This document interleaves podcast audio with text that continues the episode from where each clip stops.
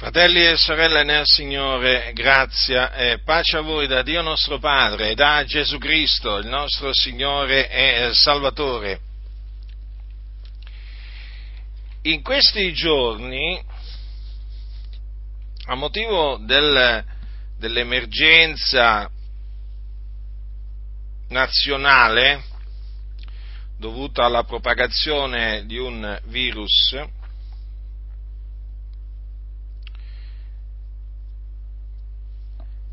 il governo ha emanato un decreto per tutta la popolazione, nel quale naturalmente ci sono scritte alcune cose, alcune prescrizioni. Siccome che tra queste prescrizioni, ne prendo una ad esempio, c'è quella che vieta di salutarsi con abbracci, baci e anche strette di mano, perché appunto vengono considerati questi dei mezzi tramite cui si può prendere il virus. Allora, siccome che noi proclamiamo con ogni franchezza che dobbiamo attenerci a quello che sta scritto e quindi al comandamento di salutarci gli uni gli altri con un santo bacio o con un bacio d'amore, come ci hanno appunto comandato gli apostoli da parte di Dio, e quindi dicendo questo diciamo con altrettanta chiarezza che ci rifiutiamo di ubbidire a un ordine, a un'ingiunzione che appunto ci proibisce di ubbidire al comando del Signore. Allora, dato che si è venuta a creare questa situazione, come succede naturalmente in questi casi, quando si decide di ubbidire a Dio anziché agli uomini, ecco che vengono fuori i soliti ragionamenti vani, fatti dai soliti ignoranti, insensati, ribelli, seduttori di menti. Sono i soliti noti, che oramai avete imparato a conoscere nel tempo. È gente che non conosce le scritture, che non teme Dio, che non conosce le vie di Dio e quindi parla inutilmente, e è gente che parla contro la parola di Dio. E che cosa si sono inventati? Che poi non è che è un'invenzione di oggi o di ieri, è una vecchia, un'antica invenzione. Praticamente si sono inventati che disubbidire all'autorità in questa circostanza significa tentare il Dio. Avete capito? Siccome che l'autorità è ordinata da Dio, si sono ricordati in questi giorni che l'autorità è ordinata da Dio, non se ne ricordano mai, perché praticamente loro, queste chiese, questi impostori, vivono come se l'autorità non esistesse, no? Tutti i giorni dell'anno, no? Vivono come se l'autorità non esistesse. Infatti poi si può andare a vedere, si può capire questo dal fatto che i loro locali di culto in massima parte non sono a regola, non sono a norma e così via. Ma lì si può trasgredire praticamente, lì si possono trasgredire le leggi dello Stato, ma quando si tratta appunto di un virus, allora lì bisogna ubbidire all'autorità. Capite allora come funziona? Praticamente queste chiese violano le leggi dello Stato proprio a ripetizione, e i pastori sono proprio in cima alla lista dei trasgressori. Loro disprezzano l'autorità, la disprezzano, perché disprezzano Dio che ha stabilito le autorità. E questo si vede dalla dottrina che c'hanno. Tant'è che queste stesse chiese sostengono che quando c'è un'autorità dittatoriale è lecito imbracciare le armi e andare ad ammazzarle, a deciderle, a deporle. e anche a tagliargli la testa, se capita. Figurati, queste chiese non si fanno scrupoli.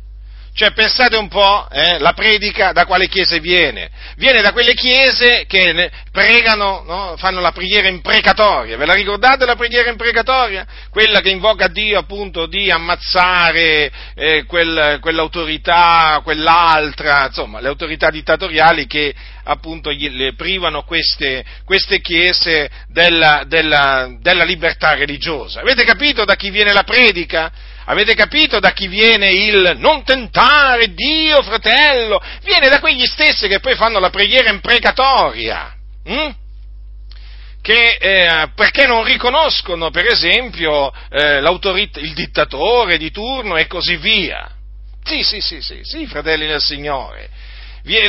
Questo insegnamento del non tentare Dio in questi giorni viene proprio da queste chiese condotte da scellerati che contorcono le scritture a loro propria perdizione.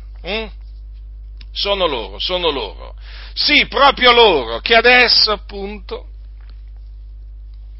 vogliono fare credere di essere sottomessi all'autorità, di ubbidire all'autorità, capite? Ma sono falsi fino alle midolle. Ma veniamo a questo insegnamento falso di questa gente corrotta di mente, reprovata quanto alla fede, che cerca di ingannare a più non posso. Allora l'insegnamento di costoro quindi dice che in questa circostanza ubbidire a Dio anziché agli uomini, cioè alle autorità, è tentare Dio. Attenzione, perché è un'accusa pesante, non è mica un'accusa da poco questa. Praticamente ci stanno accusando di tentare Dio, attenzione, ci stanno accusando di violare un comandamento del Signore, perché è scritto. È scritto, fratelli del Signore, c'è un comandamento nella Bibbia e noi lo riconosciamo questo comandamento come comandamento valido, come comandamento divino. Non tentare il Signore Dio tuo. Vi ricordate, queste sono le parole che Gesù disse a Satana quando, appunto, Satana, dopo averlo posto sul pinnacolo del Tempio a Gerusalemme, gli disse: se tu sei figlio di Dio, gettati giù, perché sta scritto: egli darà ordine ai suoi angeli intorno a te ed essi ti porteranno sulle loro mani, che talora tu non urti col piede contro una pietra. Ecco, queste parole Gesù, queste parole che sono scritte nella legge, Gesù le citò a Satana quando, appunto, resistette al diavolo. Gli disse, infatti, Gesù disse al diavolo: egli è altresì scritto, non tentare il Signore Dio tuo. Quindi noi riconosciamo valido questo comandamento, ma i nostri nemici, quelli che contrastano la verità, ci accusano di violarlo. Voi siete trasgressori della parola di Dio, perché tentate Dio. Loro invece non lo tentano. No, loro non lo tentano perché loro si prostrano proprio davanti all'autorità, si sottomettono a tutto quello che dice l'autorità. In questo caso, praticamente, l'autorità ha detto: non vi dovete salutare con un bacio, e loro ubbidiscono, si salutano coi piedi, si salutano, sì, si salutano con i piedi. È una cosa vergognosa, indegna, sconveniente. Vabbè, ma cosa vuoi che alla fine ci salutiamo, fratello? In una maniera o nell'altra ci salutiamo. Certo, voi vi salutate coi piedi, ma dove sta scritto di salutarsi coi piedi nella Bibbia? Ma dove sta scritto di salutarsi coi piedi? Ci troviamo veramente davanti a gente che non capisce nulla proprio, ma nulla proprio. Come dice la Sacra Scrittura, i guardiani di Israele sono tutti ciechi, cani muti incapaci da abbaiare, gente che non capisce nulla. E allora noi veniamo accusati di tentare Dio. Adesso vi dimostrerò invece che noi non stiamo assolutamente tentando il Dio, perché quando si ubbidisce a Dio anziché agli uomini, si fa la volontà di Dio e quindi non si tenta il Dio come i nostri nemici vanno dicendo. Allora prendete il libro di Daniele, Libro del profeta Daniele, al capitolo 3, vediamo che cosa dice la Sacra Scrittura. Ora, dovete considerare che questo capitolo, che è il capitolo terzo, riguarda tre credenti, tre uomini servi di Dio, che si chiamavano Shadrach, Meshach e Abnego, ed erano compagni di Daniele. Allora, per inquadrare questi fatti che appunto adesso leggeremo, che sono realmente accaduti, dovete considerare che quando questi fatti avvennero, Daniele era a comando di tutta la provincia di Babilonia, perché naturalmente qui stiamo parlando di uomini che erano stati portati in cattività, no? Dalla terra di Israele erano stati portati in cattività, perché il Signore aveva punito i giudei, o meglio, aveva punito ambedue i regni, aveva punito sia il regno di Israele che il regno di Giuda, e poi naturalmente aveva fatto portare via in cattività molti abitanti di quei regni. E tra quelli che il Signore aveva fatto portare via a Babilonia c'erano appunto Daniele, e ha avuto Daniele e i suoi compagni. Allora Daniele era stato posto a comando di tutta la provincia di Babilonia. Questo naturalmente lo leggete al capitolo 2, al capitolo precedente, dopo che appunto il Dio gli aveva dato la capacità di riferire al re Nebucadnetsar, il potente re Nebucadnetsar, il sogno che aveva avuto, gli diede anche l'interpretazione. Allora il re elevò Daniele in dignità, lo colmò di numerosi e ricchi doni, gli diede il comando di tutta la provincia di Babilonia e lo stabilì capo supremo di tutti i savi di Babilonia. Poi c'è scritto che Daniele ottenne dal re che Shadrach, Meshach e Abnego fossero preposti agli affari della provincia di Babilonia. Notate questo. Quindi, comunque sia, erano, anche loro stati posti in una posizione di autorità assieme a Daniele, ed erano ebrei. Ed ecco, appunto, adesso veniamo al capitolo 3 e leggiamo quello che sta scritto in questo capitolo, perché è molto significativo quello che avvenne a questi tre servi dell'Iddio Altissimo.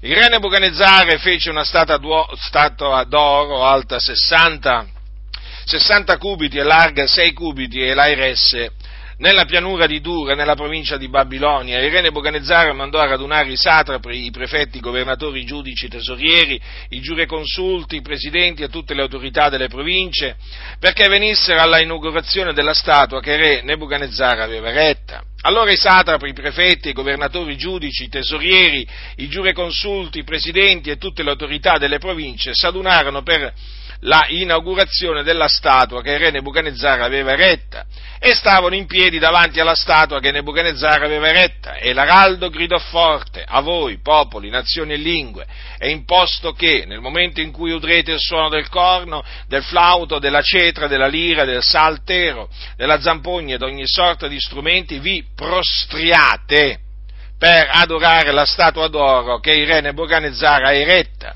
E chiunque non si prostrerà per adorare sarà immantinente gettato in mezzo a una fornace di fuoco ardente. Non appena quindi tutti i popoli ebbero udito il suono del corno, del flauto, della cetra, della lira, del saltero ed ogni sorta di strumenti, tutti i popoli, tutte le nazioni e lingue si prostrarono e adorarono la statua d'oro che il re Nebucadnetsar aveva eretta. Allora in quello stesso momento alcuni uomini caldei si fecero avanti e accusarono i giudei, e rivolgendosi al re Nebucadnetsar gli dissero: o re, possa tu vivere in perpetuo. Tu, re, hai emanato un decreto per il quale chiunque ha udito il suono del corno, del flauto, della cetra, della lira, del saltero, della zampogna e di ogni sorta di strumenti deve prostrarsi per adorare la statua d'oro. E chiunque non si prostra e non adora deve essere gettato in mezzo a una fornace di fuoco ardente.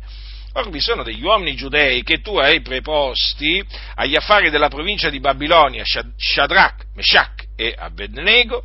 Codesti uomini, o re, non ti tengono in alcun conto, non servono i tuoi dei e non adorano la statua d'oro che tu hai eretta.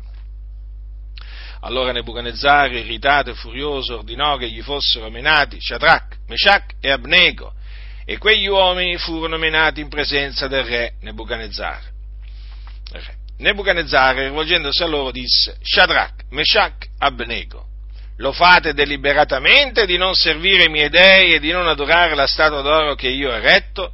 Ora, se non appena udrete il suono del corno, del flauto, della cetra, della lira, del saltero, della zampogna ed ogni sorta di strumenti, siete pronti a prostrarvi per adorare la statua che io ho fatto? Bene, ma se non la adorate sarete immantinente gettati in mezzo a una fornace di fuoco ardente, e qual è quel Dio che vi libererà dalle mie mani? Shadrach, Meshach e Abnego risposero al re dicendo: O Nebucadnetsar, noi non abbiamo bisogno di darti risposta su questo.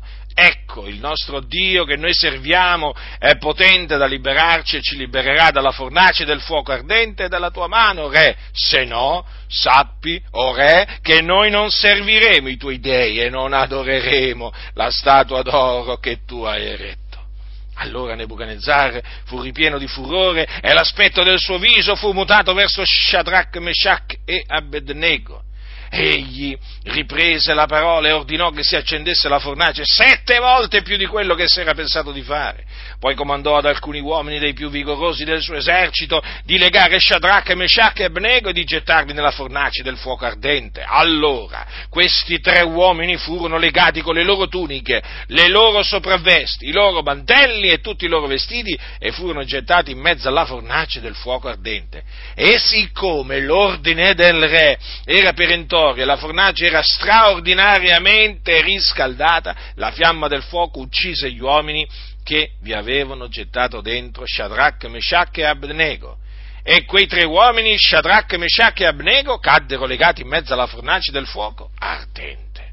Allora il re Nebucadnetsar fu spaventato, si levò in gran fretta e prese a dire ai suoi consiglieri: non abbiamo noi gettati in mezzo al fuoco 3 uomini legati? Quelli risposero e dissero al re: certo, o re. Ed egli riprese a dire: ecco, io vedo 4 uomini sciolti che camminano in mezzo al fuoco, senza avere sofferto danno alcuno, e l'aspetto del quarto è come quello di un figlio degli dèi.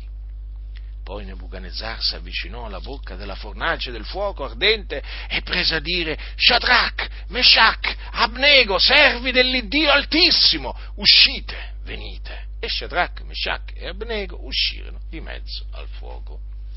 E i satrapi, i prefetti, i governatori e i consiglieri del re, essendosi adunati, guardarono quegli uomini e videro che il fuoco non aveva avuto alcun potere sul loro corpo, che i capelli del loro capo non erano stati arsi, che le loro tuniche non erano alterate e che essi non avevano odor di fuoco. E Nebucadnetsar prese a dire: benedetto sia l'Iddio di Shadrach, di Meshach e di Abnego, il quale ha mandato il suo angelo e ha liberato i suoi servi che hanno confidato in lui, hanno trasgredito l'ordine del re e hanno esposto i loro corpi per non servire e non adorare altro Dio che il loro. Perciò io faccio questo decreto, che chiunque a qualsiasi popolo, nazione o lingua appartenga dirà male dell'Iddio di Shadrach, Meshach e Abnego sia fatta a pezzi e la sua casa sia ridotta in un immondezzaio, perché non v'è alcun altro Dio che possa salvare a questo modo. Allora il re fece prosperare Shadrach, Meshach e Abnego nella provincia di Babilonia. Dunque ecco un'autorità stabilita da Dio. Chiamava appunto il re Nebucadnetsar, che era capo del potente regno di Babilonia o regno dei Caldei. Il re Nebucadnetsar era un servitore di Dio, così appunto il Dio lo chiamò nel libro del profeta Geremia. Quindi siamo davanti a un'autorità stabilita, ordinata da Dio. Questo re era un re idolatra. E un giorno gli venne in mente, gli venne in cuore di fare una statua d'oro molto alta, di metterla nella pianura di Dura, di erigerla nella pianura di Dura, e quindi convocò veramente tante persone all'inaugurazione della statua e che lui aveva eretta, e naturalmente questa inaugurazione prevedeva la prostrazione da parte dei convenuti davanti alla statua e l'adorazione della statua. E tra quelli convenuti naturalmente c'erano anche Shadrach, Meshach e Abnego, perché comunque erano delle autorità anche loro, erano infatti preposti agli affari della provincia di Babilonia.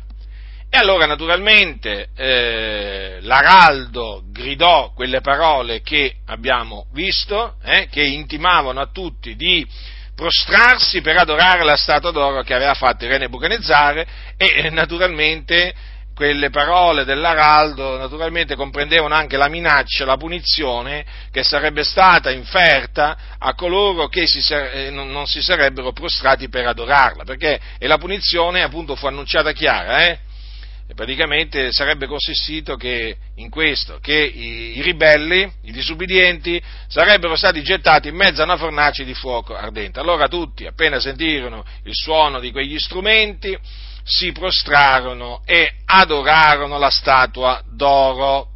Ma quei giudei di nome Shadrach, Meshach e Abnego si rifiutarono. Questo fu fatto, si rifiutarono di prostrarsi davanti alla statua eretta da Nebucadnetsar. E per quale ragione? Perché quella statua era un idolo e il Signore aveva in abominio e ha in abominio gli idoli, e ordina, appunto, vieta di prostrarsi davanti agli idoli, di servirli, di adorarli. Infatti voi sapete che nella legge è scritto: non ti prostrare dinanzi a tali cose e non servir loro, perché io l'Eterno, l'Iddio tuo, sono un Dio geloso che punisco l'iniquità dei padri sui figlioli fino alla terza e alla quarta generazione di quelli che mi odiano, e uso benignità fino alla 1000ª generazione verso quelli che m'amano e osservano i miei comandamenti. Quindi questi uomini, per ubbidire a Dio, per ubbidire alla parola di Dio, rifiutarono di prostrarsi davanti a quella statua d'oro, rifiutarono di rendere il culto a quell'idolo muto. E naturalmente quindi non tennero in nessun conto il decreto del re. Infatti, quando appunto fu riferito al re il comportamento di Shadrach, Meshach e Abnego, fu detto al re: codesti uomini, o re, non ti tengono in alcun conto, in altre parole, non tengono in alcun conto il tuo decreto. E allora naturalmente Nebucadnetsar si infuriò, convocò Shadrach, Meshach e Abnego e chiaramente gli disse, che appunto se si fossero prostrati davanti alla statua l'avrebbero adorata bene, se no sarebbero stati gettati in mezzo a una fornace di fuoco. Fidente Nebucadnetsar che appunto non c'era nessun Dio che avrebbe potuto liberare questi tre uomini dalle mani del re Nebucadnetsar. Ma Shadrach, Meshach e Abnego non si spaventarono, si avverte da quello che c'è scritto che non si scomposero, e naturalmente dissero al re: noi non serviremo i tuoi dei e non adoreremo la statua d'oro che tu hai eretto. Un parlare chiaro, semplice ma potente. Questa fu la risposta di Shadrach, Meshach e Abnego. E allora Nebucadnetsar lì mutò viso, l'aspetto del suo viso mutò verso questi uomini, ordinò che si accendesse la fornace 7 volte più di quello che si era pensato di fare, poi legò Shadrach, Meshach e Abnego, furono legati con le loro tuniche versate, le loro sopravvesti, i loro mantelli e tutti i loro vestiti, e gettati in mezzo alla fornace a fuoco ardente, che era così ardente appunto che la fiamma del fuoco uccise quelli che li gettarono dentro a quegli uomini che erano forti, che appunto vigorosi, che appunto vi avevano gettato dentro Shadrach, Meshach e Abnego. Però che cosa avvenne? Che il Signore liberò dalla fornace del fuoco quei suoi servitori, perché appunto mandò il suo angelo a liberarli. E Nebucadnetsar lo vide l'angelo del Signore proprio assieme a Shadrach, Meshach e Abnego, e ne parlò appunto descrivendolo in questa maniera: l'aspetto del quarto è come quello di un figlio degli dèi. E quindi Nebuchadnezzar ordinò a questi uomini di uscire, notate che li chiamò servi dell'Iddio Altissimo, mentre erano ancora nella fornace, e gli disse: uscite, venite. E loro uscirono, e naturalmente tutti poterono vedere, molto, naturalmente, grandemente meravigliati, stupiti, sbigottiti, che il fuoco non aveva avuto alcun potere sul loro corpo, i capelli loro non erano bruciati, le loro tuniche non erano alterate, non avevano odor di fuoco. Considerate un po' voi che prodigio che il Signore compì. E questo prodigio spinse il re Nebuchadnezzar a benedire l'Iddio di Shadrach, di Meshach e di Abnego, che è il nostro Dio, fratelli del Signore, è il solo vero Dio, è l'Iddio e Padre del nostro Signore Gesù Cristo. E il re Nebuchadnezzar benedisse appunto l'Iddio Altissimo, perché aveva mandato il suo angelo, aveva liberato i suoi servi, che hanno confidato in lui, hanno trasgredito l'ordine del re. Ora, ponete bene alle parole del re Nebuchadnezzar, ponete bene queste parole, ponete a mente, fratelli e sorelle, queste parole sono del re Nebuchadnezzar, che poco prima aveva decretato di gettare nella fornace del fuoco ardente, quei tre uomini disubbidienti, trasgressori del decreto del re. Allora, praticamente, ha detto Nebuchadnezzar, di Shadrach, Meshach e Abnego hanno confidato in Dio, hanno trasgredito l'ordine del re e hanno esposto i loro corpi per non servire e non adorare altro Dio che il loro. Fratelli, qua queste parole veramente sono tremende, io le considero veramente tremende. Cioè, Nebuchadnezzar riconobbe che quegli uomini avevano confidato in Dio, nel loro Dio, e per questo avevano trasgredito il suo ordine, che era un ordine perentorio, e dunque avevano esposto i loro corpi, cioè praticamente si erano consegnati evidentemente alla morte, perché c'era la morte, era assicurata la morte per coloro appunto che trasgredivano con l'ordine del re. Infatti dice: hanno esposto i loro corpi per non servire e non adorare altro Dio che il loro. Vedete, ci fu un riconoscimento da parte del re Nebuchadnezzar che Shadrach, Meshach e Abnego avevano preferito ubbidire a Dio anziché al decreto del re, perché appunto il Dio, praticamente, questo noi lo sappiamo, aveva comandato di adorare lui solo: adora il Signore Dio tuo, a lui solo rendi il culto, e Shadrach, Meshach e Abnego, conoscendo il comandamento del Signore, non avevano tenuto conto del decreto del re, e pur di ubbidire all'ordine del Signore, praticamente disubbidirono al decreto del re Nebucadnetsar. Vedete, fratelli, la fiducia di quegli uomini in Dio, come si manifestò in quel frangente, Come si manifestò? Trasgredendo l'ordine del re, cioè il decreto del re. Ecco, fratelli nel Signore, dunque, che lo stesso re Nebucadnetsar elogiò quegli uomini, quegli stessi uomini contro i quali poco prima si era infuriato oltre modo. Dunque, quando si ha fiducia in Dio, si ha fiducia in Dio perché Lui è il grande Dio, l'onnipotente, Che cosa succede?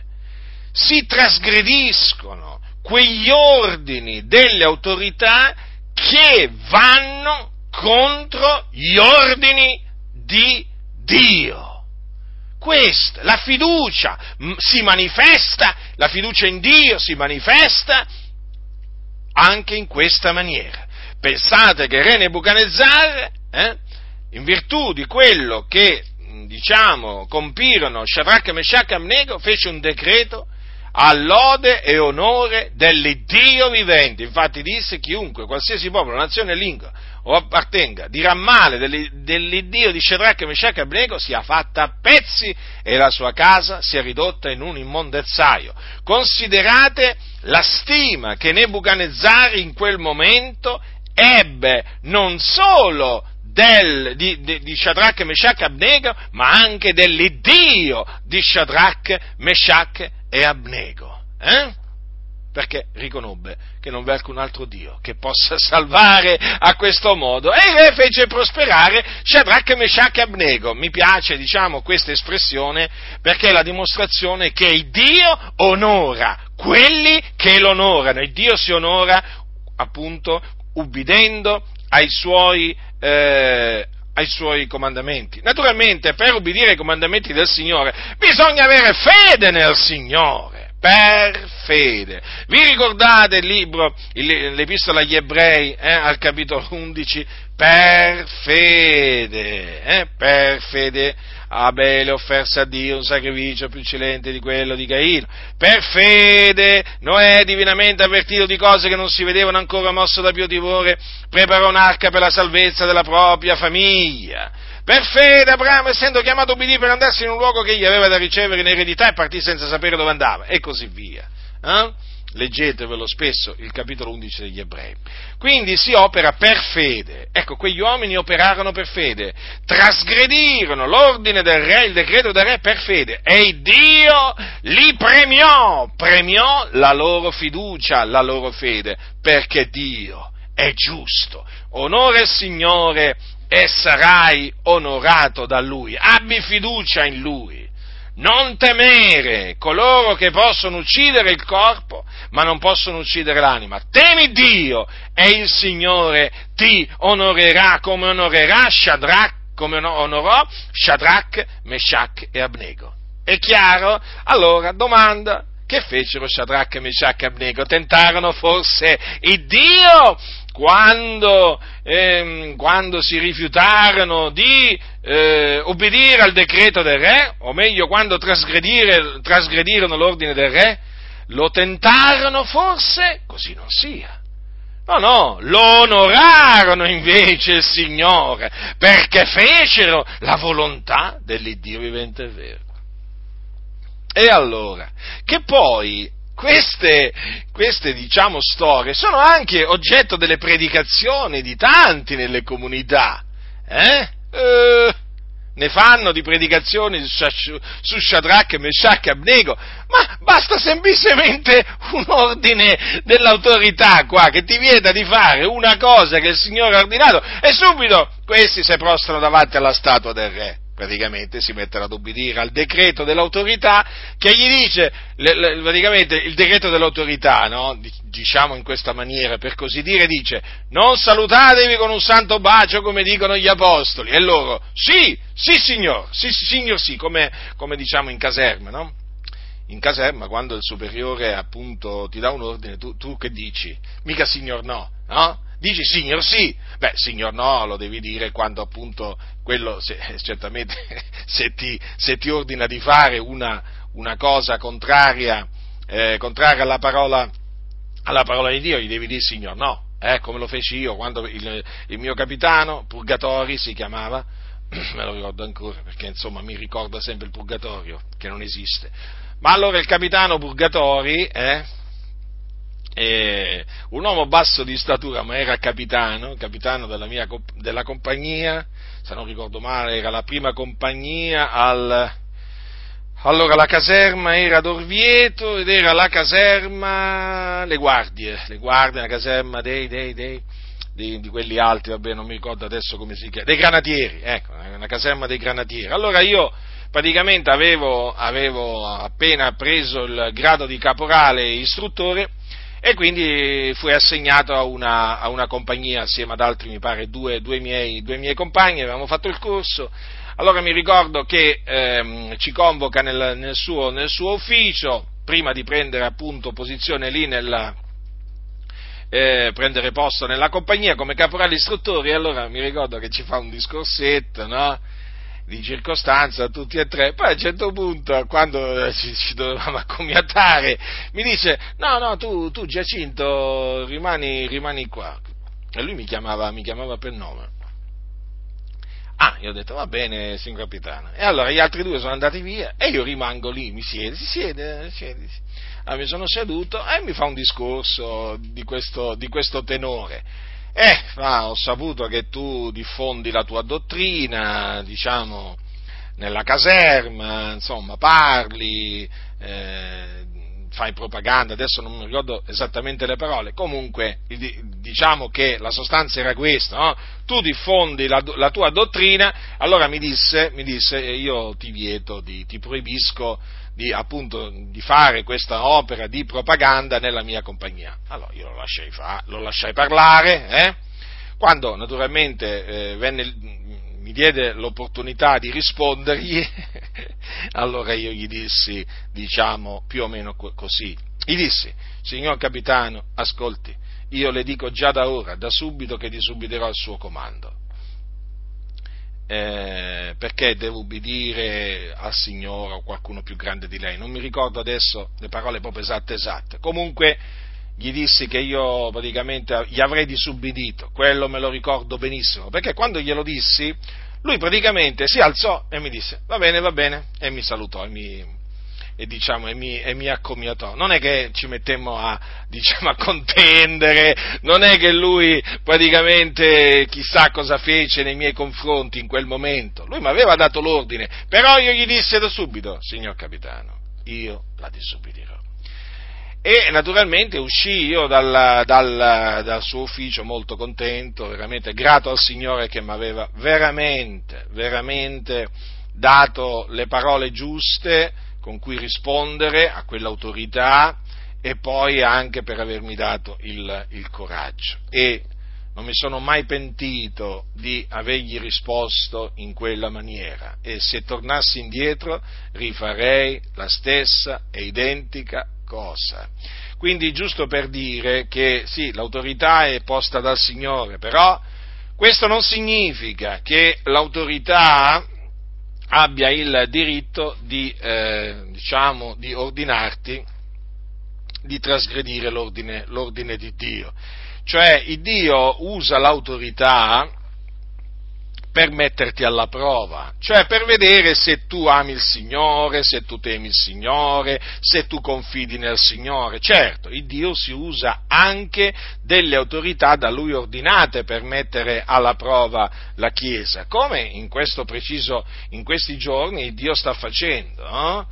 Cioè il Dio sta mettendo alla prova la Chiesa, e molti si vede che non stanno passando la prova, perché appunto presi dalla paura, si sono messi proprio a ragionare, a parlare, ad agire esattamente come i pagani che non conoscono il Dio. Ora, dai pagani che non conoscono il Dio, che sono senza Cristo, senza Dio nel mondo, senza speranza, senza fede. C'è da aspettarsi che vivano che siano presi dal panico, dalla psicosi, dalla paura, e questo, diciamo, è normale. Ma non è normale che la Chiesa dell'Iddio vivente e vero sia presa dalla paura, dalla psicosi, dal terrore e paura di che? Ma noi siamo nelle mani di Dio, il nostro corpo è il Tempio dello Spirito Santo, in noi dimora lo Spirito Santo, il Signore, l'Iddio vivente e vero, cammina in mezzo a noi. Egli è con il suo popolo e lo protegge da ogni male. Il Signore ci guarda il nostro uscire, il nostro entrare. Non dobbiamo avere paura di niente e di nessuno. Certo, poi Dio è libero di colpire i disubbidienti con una malattia, non importa di che tipo di malattia, ma rimane fermo il fatto che noi dobbiamo avere fiducia nel Signore. E la fiducia nel Signore si manifesta ubbidendo ai Suoi comandamenti, anche quando qualcuno ti dice disubbidisci a quei comandamenti. E altrimenti come si manifesta la fiducia in Dio? Come si manifesta la fiducia in Dio?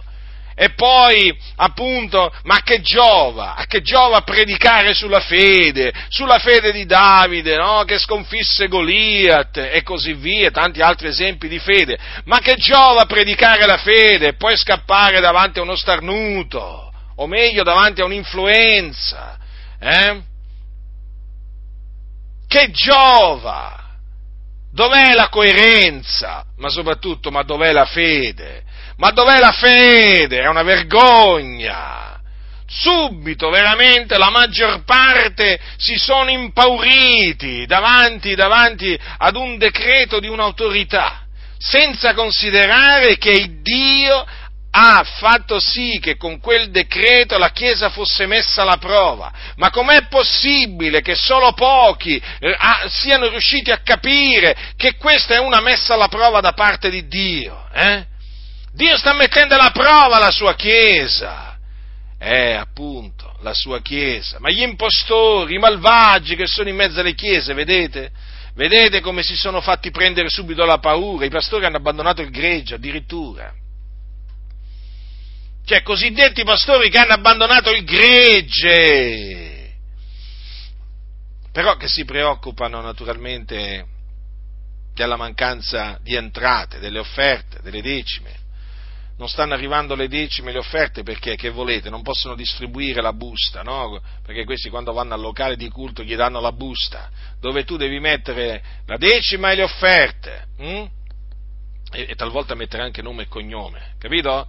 Così almeno te controllano proprio in tutto e per tutto, ti spiano, sanno chi sei, quanto dai e così via. Gli manca tanto la busta, stanno dicendo quanto ci manca la comunione fraterna, ma che state dicendo? Bugiardi, a voi non vi manca la comunione fraterna, a voi vi mancano i soldi di quelli che voi sfruttate, ingannate, maltrattate, angariate, signoreggiate, quelli vi mancano, quante lacrime che state versando, certo, come faremo, adesso se è la cosa peggiore, come farete, e questo è il giudizio di Dio, fratelli nel Signore, contro queste organizzazioni che confidano nel denaro, che confidano nella massoneria, che confidano nei potenti e non nell'onnipotente. Infatti avete notato, quando è venuto fuori, questo decreto, subito le chiese che hanno fatto l'intesa con lo Stato si sono precipitate a dire, Signor sì, noi siamo qui, ubbidiremo a tutto e per tutto, capito? A quello che ci dite. Se gli avessero detto andatevi a buttare dal precipizio, subito si sarebbero andati a buttare dal precipizio questi.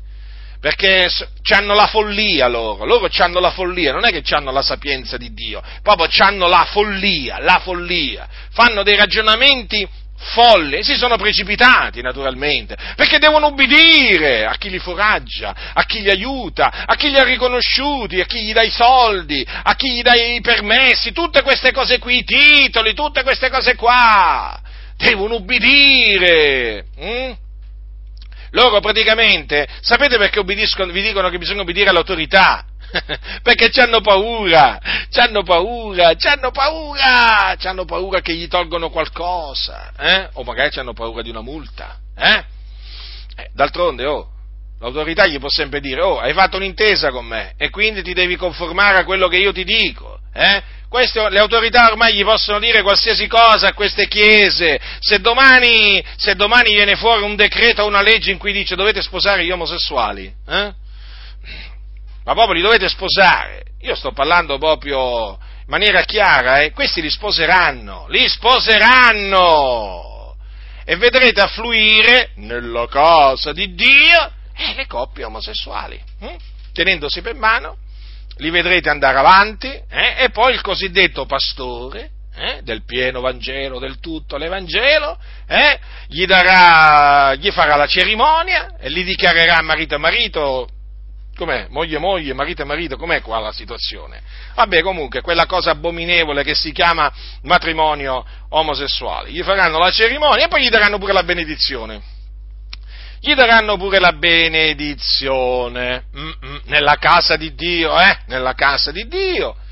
poi ci saranno confetti, baci, abbracci, poi ci sarà il rinfresco, e il pastore sorridente perché ha intascato anche una bella cifra, per fare appunto quell'abominio, ma non manca tanto, vedrete. Molti ancora non ci credono, ma arriva quel giorno, quando proprio gli imporranno, a queste chiese pentecostali che hanno fatto l'intesa con lo Stato, gli imporranno veramente tutto quello che vogliono, e loro dovranno dire sì. E allora che cosa avverrà quel giorno? Che diranno la stessa cosa, fratello. Ci dobbiamo sottomettere all'autorità, certo, sottomettetevi, continuate a sottomettervi in questa maniera all'autorità, che l'inferno vi aspetta, l'inferno vi aspetta e vi ingoierà, come ha ingoiato i vostri colleghi fino adesso, continuate a disprezzare la parola di Dio, continuate a cercare a tentare di farvi beffe del Signore, continuate, poi vedrete. Poi quando spirerete, mentre appunto il vostro collega starà dicendo dal pulpito era un caro servitore di Dio, ecco, voi sarete nelle fiamme dell'inferno, nei tormenti, mentre quello dirà la solita filastrocca piena di menzogne, no? Perché ormai lo sappiamo come funziona a questi funerali. Per cui, fratelli del Signore, il discorso è molto semplice. Cioè, quando si ubbidisce a Dio, e naturalmente per ubbidire a Dio si trasgredisce l'ordine delle autorità, non si sta assolutamente tentando il Dio, ma si sta onorando il Dio, come appunto avvenne nel caso di Shadrach, Meshach e Abnego. Ma non solo. Vi ricordate anche l'esempio delle levatrici in Egitto, le levatrici degli ebrei? Ve lo ricordate, fratelli? Ricordiamo anche queste donne di cui si parla appunto nella Scrittura, che veramente onorarono l'Iddio vivente e vero, e Dio onorò loro. Il re d'Egitto, dice il capitolo 1 dell'Esodo, parlò anche alle levatrici degli ebrei, delle quali l'una si chiamava Shifra e l'altra Pua, e disse: quando assisterete le donne ebree al tempo del parto e le vedrete sulla seggiola, se è un maschio uccidetelo, ma se è una femmina lasciatela vivere. Ma le levatrici temettero il Dio e non fecero quello che il re d'Egitto aveva ordinato loro, lasciarono vivere i maschi. Allora il re d'Egitto chiamò le levatrici e disse loro: perché avete fatto questo? Avete lasciato vivere i maschi? E le levatrici risposero a Faraone: egli è che le donne ebree non sono come le egiziane, sono vigorose, prima che la levatrice arrivi da loro hanno partorito. E Dio fece del bene a quelle levatrici, il popolo moltiplicò e divenne oltremodo potente. E perché quelle levatrici temettero Dio, egli fece prosperare le loro case. Notate bene, Notate bene, fratelli nel Signore, c'è scritto che quelle levatrici temettero Iddio. Notate che c'è scritto per ben due volte che temettero Iddio. Al versetto 17. Ma le levatrici temettero Iddio e non fecero quello che il re d'Egitto aveva ordinato loro, lasciarono vivere i maschi. Poi sotto, perché quelle levatrici temettero Iddio e gli fece prosperare le loro case. Vedete dunque, il timore di Dio spinse quelle donne a non uccidere quei bambini. Li lasciarono vivere i maschi, Temettero Iddio. Tentarono Iddio? No, temettero Iddio. Quindi noi non tentiamo Iddio, noi temiamo Iddio, facendo quello che è gradito nel suo cospetto.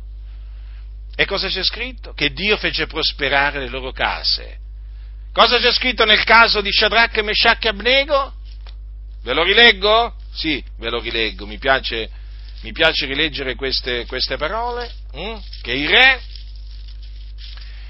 fece prosperare Shadrach, Meshach e Abnego nella provincia di Babilonia, e così vedete, il Dio fece prosperare le case di quelle donne e il Dio per mezzo del re Nebucadnetsar fece prosperare Shadrach, Meshach e Abnego nella provincia di Babilonia. Sì, la prosperità è assicurata a quelli che temono il Dio. Ma il timore di Dio naturalmente si manifesta in questa maniera, non temendo gli uomini. Quando tu temi Dio, non temi gli uomini. Quando tu confidi in Dio, non confidi negli uomini. È così. Quando tu ti studi di compiacere a Dio, non ti studi di compiacere agli uomini. È così, fratelli. È così. Non si può temere contemporaneamente Dio e gli uomini, capite? Non si può. È come pensare di poter servire contemporaneamente Dio e Mammona. No, non si può. Dunque, vedete, questi casi, questi esempi, no, trascritti nella parola del Signore, ci mostrano in maniera inequivocabile che dobbiamo ubbidire a Dio anziché agli uomini quando gli uomini ci ordinano di fare qualcosa che va contro la parola del Signore. Ma lo facciamo questo per onorare Dio, per glorificare il suo nome, affinché il suo nome sia glorificato per mezzo nostro. Vi ricordate quando a Gerusalemme fu vietato agli apostoli di parlare nel nome di Gesù Cristo? Ve lo ricordate? Cosa c'è scritto qua?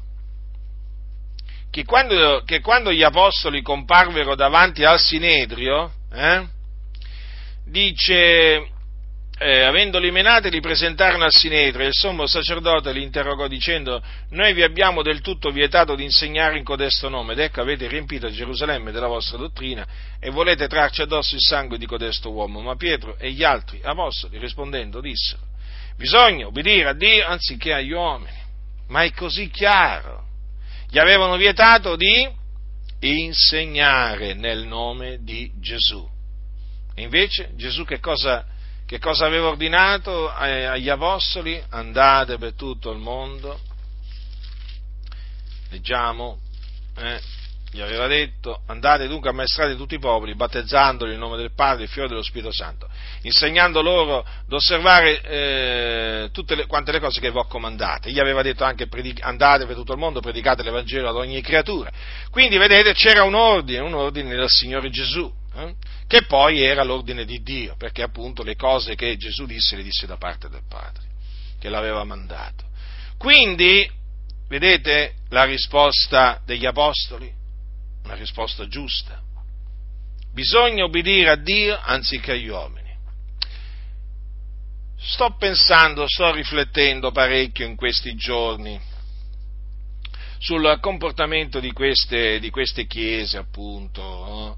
Che appunto mascherano la loro paura, la loro incredulità con il discorso, appunto, dobbiamo essere sottomessi all'autorità.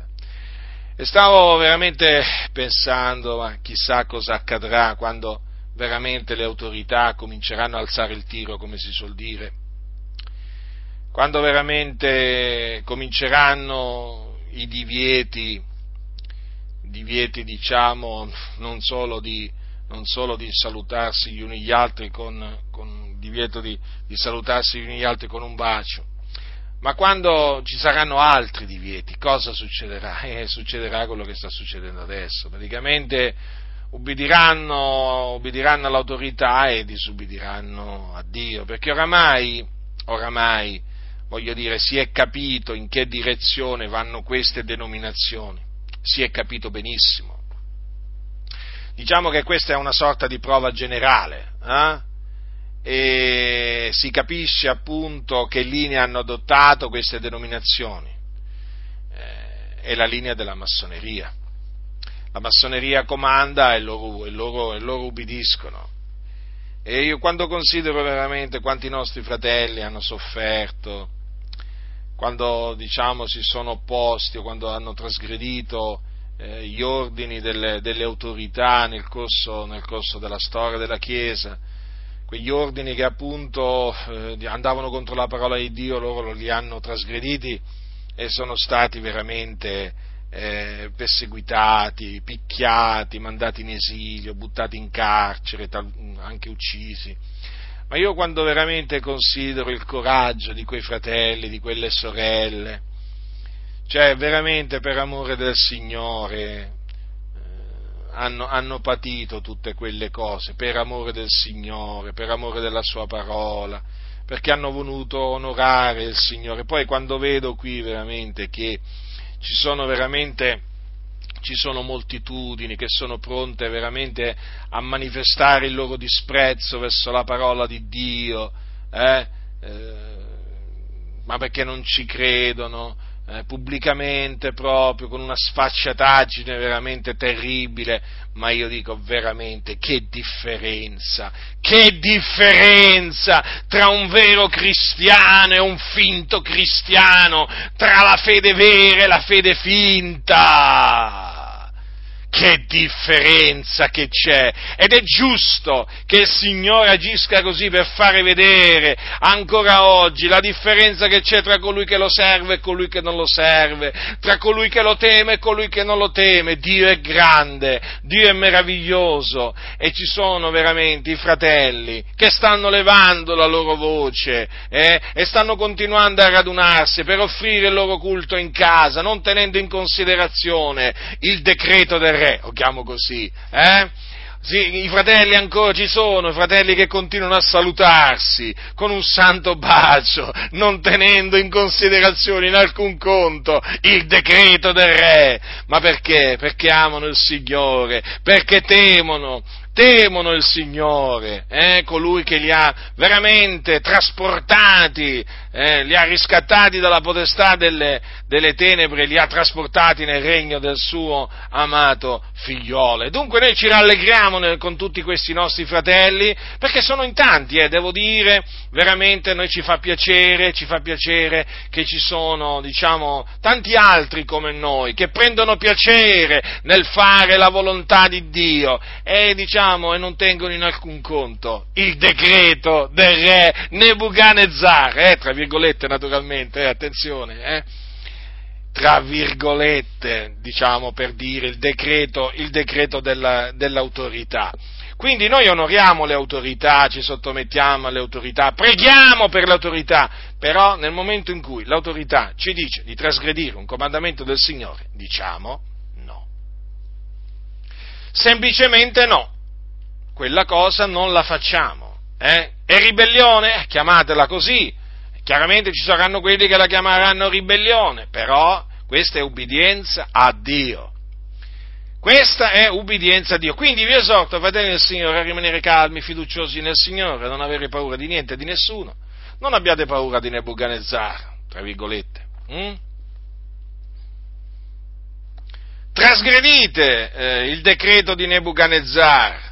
In quella naturalmente parte appunto che concerne diciamo la Chiesa, è ovvio. Quindi continuate a radunarvi nelle case, a fare il culto al Signore, a rendere il vostro culto al Signore, sapendo che dovunque due o tre sono radunati nel nome mio, Gesù ha detto, qui vi sono io in mezzo a loro. sapendo che voi siete la chiesa di Dio, la casa di Dio, che non avete bisogno di un tempio, di mattoni, dove radunarvi, perché a casa, diciamo, potete tranquillamente radunarvi, sapendo che appunto il Signore cammina in mezzo a voi, il Signore è con voi, per voi, su di voi. Di cosa dovete temere? Di cosa dovete temere? Il Signore, sappiate, si compiace in quelli che lo temono e che confidano in Lui. E poi, tranquillamente, continuate a salutarvi con un bacio d'amore, come prescrive la parola del Signore. Ma voi ve lo immaginate l'Apostolo Paolo? Apostolo Paolo, se Cesare gli ordinava di non salutare i fratelli con un santo bacio, cioè Paolo che faceva? Se gli avessero detto, senti Paolo da Tarso, non insegnare questa cosa o non praticarla, perché ci sono delle epidemie in giro che appunto si trasmettono anche in questa maniera. Ma voi pensate che l'Apostolo Paolo avrebbe tenuto conto, diciamo, di questo ordine? Ma fratelli nel Signore, ma quelli erano uomini santi, erano uomini che veramente erano pronti a morire per l'Evangelo, per la parola di Dio, per la dottrina di Dio. Qui veramente c'è stato un fuggi generale, la paura ha preso tutti. Tutti quelli che si spacciavano per Davide, Davide, che vinceva sempre Goliat, è bastato, diciamo, voglio dire, uno starnuto, e praticamente tutti questi Davide sono finti Davide, sono spariti dalla circolazione. Davide davanti a Goliat rimase fermo, imperturbabile proprio, lui proprio davanti a Goliat, lui che era un giovinetto, lui con la sua fionda e con una pietra veramente uccise praticamente, sconfisse il gigante, perché andò contro quel gigante nel nome del Signore. Qua questi finti Davide si sono trovati davanti, per usare una metafora, non un gigante, si sono trovati davanti un nanetto, rispettiamo anche i nani, ma per dire, un uomo veramente di bassa statura, che mettiamo 1 metro, dai, si sono trovati davanti un nano, e sono scappati. Appena il nano ha starnutito, questi sono scappati. Uso questa metafora giusto per farvi capire che razza di gente c'è dietro i pulpiti. Li voglio vedere adesso, quando riapriranno i loro templi. Riapriranno? Domanda. Diciamo di sì, dai. Riapriranno? Diciamo di sì. Allora, voglio vedere quando riapriranno i templi, voglio vedere i discorsi che faranno, le prediche che faranno, voglio vedere la prossima predica su Davide e Goliat come sarà. Voglio proprio vedere, ma non solo io, voglio vedere, ci sono tanti che vogliono vedere questi qua, poi, questi ipocriti, che cosa diranno? Ma io credo che il Signore veramente stia usando tutte queste circostanze veramente per fare manifestare tutti questi ipocriti, la finta fede di costoro, perché il Signore veramente è buono e il Signore ama il suo popolo. E il Signore veramente poi trae i suoi, da queste trappole, li trae fuori. E il Signore, sapete, usa tante maniere per aiutare il suo popolo a uscire, diciamo, da queste trappole. E sta usando, diciamo, in questa circostanza, appunto, questo virus. Quindi, fratelli, vi ho dimostrato che quando si disubbidisce alle autorità per ubbidire a Dio, si sta naturalmente dimostrando di essere sottomessi a Dio e di ubbidire a Dio innanzitutto. Ora, la Scrittura giustamente dice di non tentare il Signore Dio. Allora vediamo, è scritto nel libro del Deuteronomio, dice: non tenterete l'Eterno il vostro Dio. Ma attenzione, fratelli, bisogna leggere anche quelle poche parole che ci sono immediatamente dopo. Quindi ricordatevi, capitolo 6 del Deuteronomio, versetto 16, allora: non tenterete l'Eterno il vostro Dio. come lo tentaste a Massa. A Massa. E allora andiamo a vedere come lo tentarono a Massa, così noi ci orientiamo e possiamo capire che cosa significa tentare il Dio. Leggiamo al capitolo 17, fratelli, dell'Esodo, andiamo a vedere come gli israeliti tentarono il Dio a Massa, capitolo 17, Esodo, dal versetto 1, poi tutta la raunanza dei figlioli di Israele partì dal deserto di Sin, marciando a tappe secondo gli ordini dell'Eterno, e si accampò a Refidim, e non c'era acqua da bere per il popolo. Allora il popolo contese con Mosè e disse: dateci dell'acqua da bere. E Mosè rispose loro: perché contendete con me? Perché tentate l'Eterno? Lì il popolo dunque patì quivi la sete, mormorò contro Mosè dicendo: perché ci hai fatti salire dall'Egitto per farci morire di sete noi, i nostri figlioli e il nostro bestiame? E Mosè gridò all'Eterno dicendo: che farò io per questo popolo? Non andrà molto che mi lapiderà. L'Eterno disse a Mosè: passa oltre, in fronte al popolo, e prendi teco degli anziani di Israele, piglia anche in mano il bastone col quale percotesti il fiume e va. Ecco, io starò là dinanzi a te sulla roccia che è in Oreb, tu percoterai la roccia e ne scaturirà dell'acqua e il popolo berrà. Mosè fece così in presenza degli anziani di Israele, pose nome a quel luogo Massa e Meriba, a motivo della contesa dei figlioli di Israele, perché avevano tentato l'Eterno dicendo: l'Eterno, egli in mezzo a noi, sì o no? Ecco, fratelli, memorizzate queste parole. Avevano tentato l'Eterno dicendo: l'Eterno è egli in mezzo a noi, sì o no? Ecco come si tenta il Dio. Una delle maniere. Allora, siccome che il comandamento non tenterete il Signore Dio tuo è messo in relazione appunto qui a quello che avvenne a Massa, perché a Massa gli israeliti tentarono il Signore, allora riflettiamo. Guardate, il popolo in mezzo alla distretta parlò contro Dio, dicendo: ma il Signore è in mezzo a noi, sì o no? Ponendo dunque in dubbio la presenza del Signore in mezzo al suo popolo. Tentarono il Dio. Allora chiaramente noi dobbiamo vigilare al fine di non tentare il Signore. Infatti voi sapete che appunto quando il popolo tentò il Signore fu punito. Poi c'è scritto, per esempio, in primo Corinzi al capitolo 10 dice: onde non tentiamo il Signore, primo Corinzi capitolo 10 versetto 9, onde non tentiamo il Signore come alcuni di loro lo tentarono e perirono morsi dai serpenti. Ora, se noi andiamo a vedere anche in questa circostanza che cosa avvenne, noi troveremo che anche qui il popolo parlò contro Dio, proprio infatti furono mossi dai serpenti perché tentarono Dio. Infatti leggiamo al capitolo 21 dei Numeri: poi gli israeliti si partirono dal monte Or, muovendo verso il Mare Rosso per fare il giro del paese di Edom, e il popolo si fe impaziente nel viaggio. E il popolo parlò contro Dio e contro Mosè dicendo: perché ci avete fatti salire fuori dall'Egitto per farci morire in questo deserto? Poiché qui non c'è né pane né acqua e l'anima nostra è nauseata di questo cibo tanto leggero. Allora l'Eterno mandò fra il popolo dei serpenti ardenti, i quali mordevano la gente e gran numero di Israele morirono.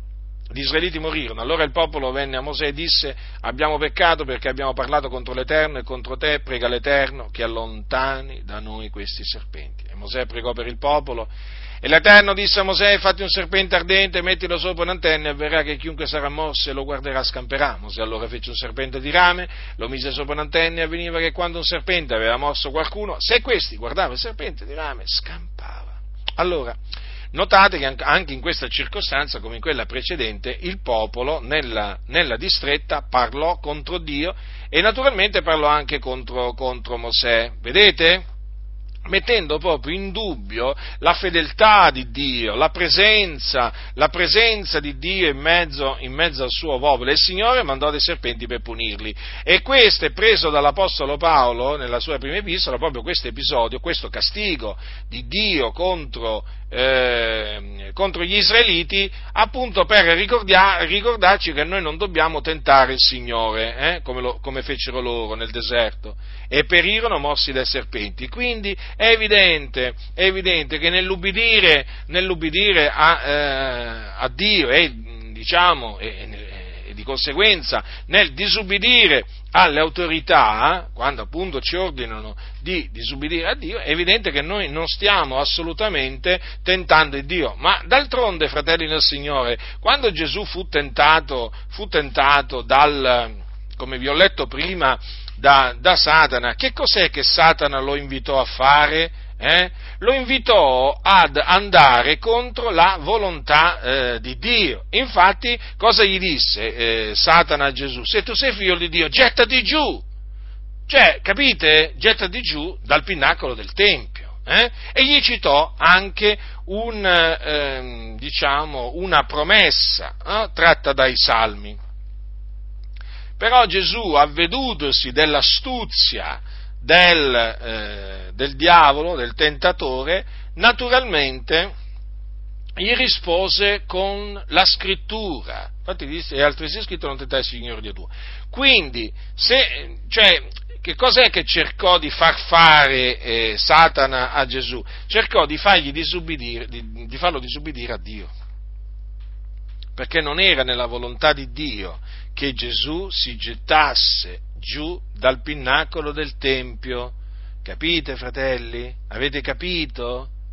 Quindi Gesù si sottomise all'Iddio e Padre suo, facendo la volontà di Dio, e resistette al diavolo, rifiutando di fare quello che il diavolo gli proponeva o che lo incitava a fare.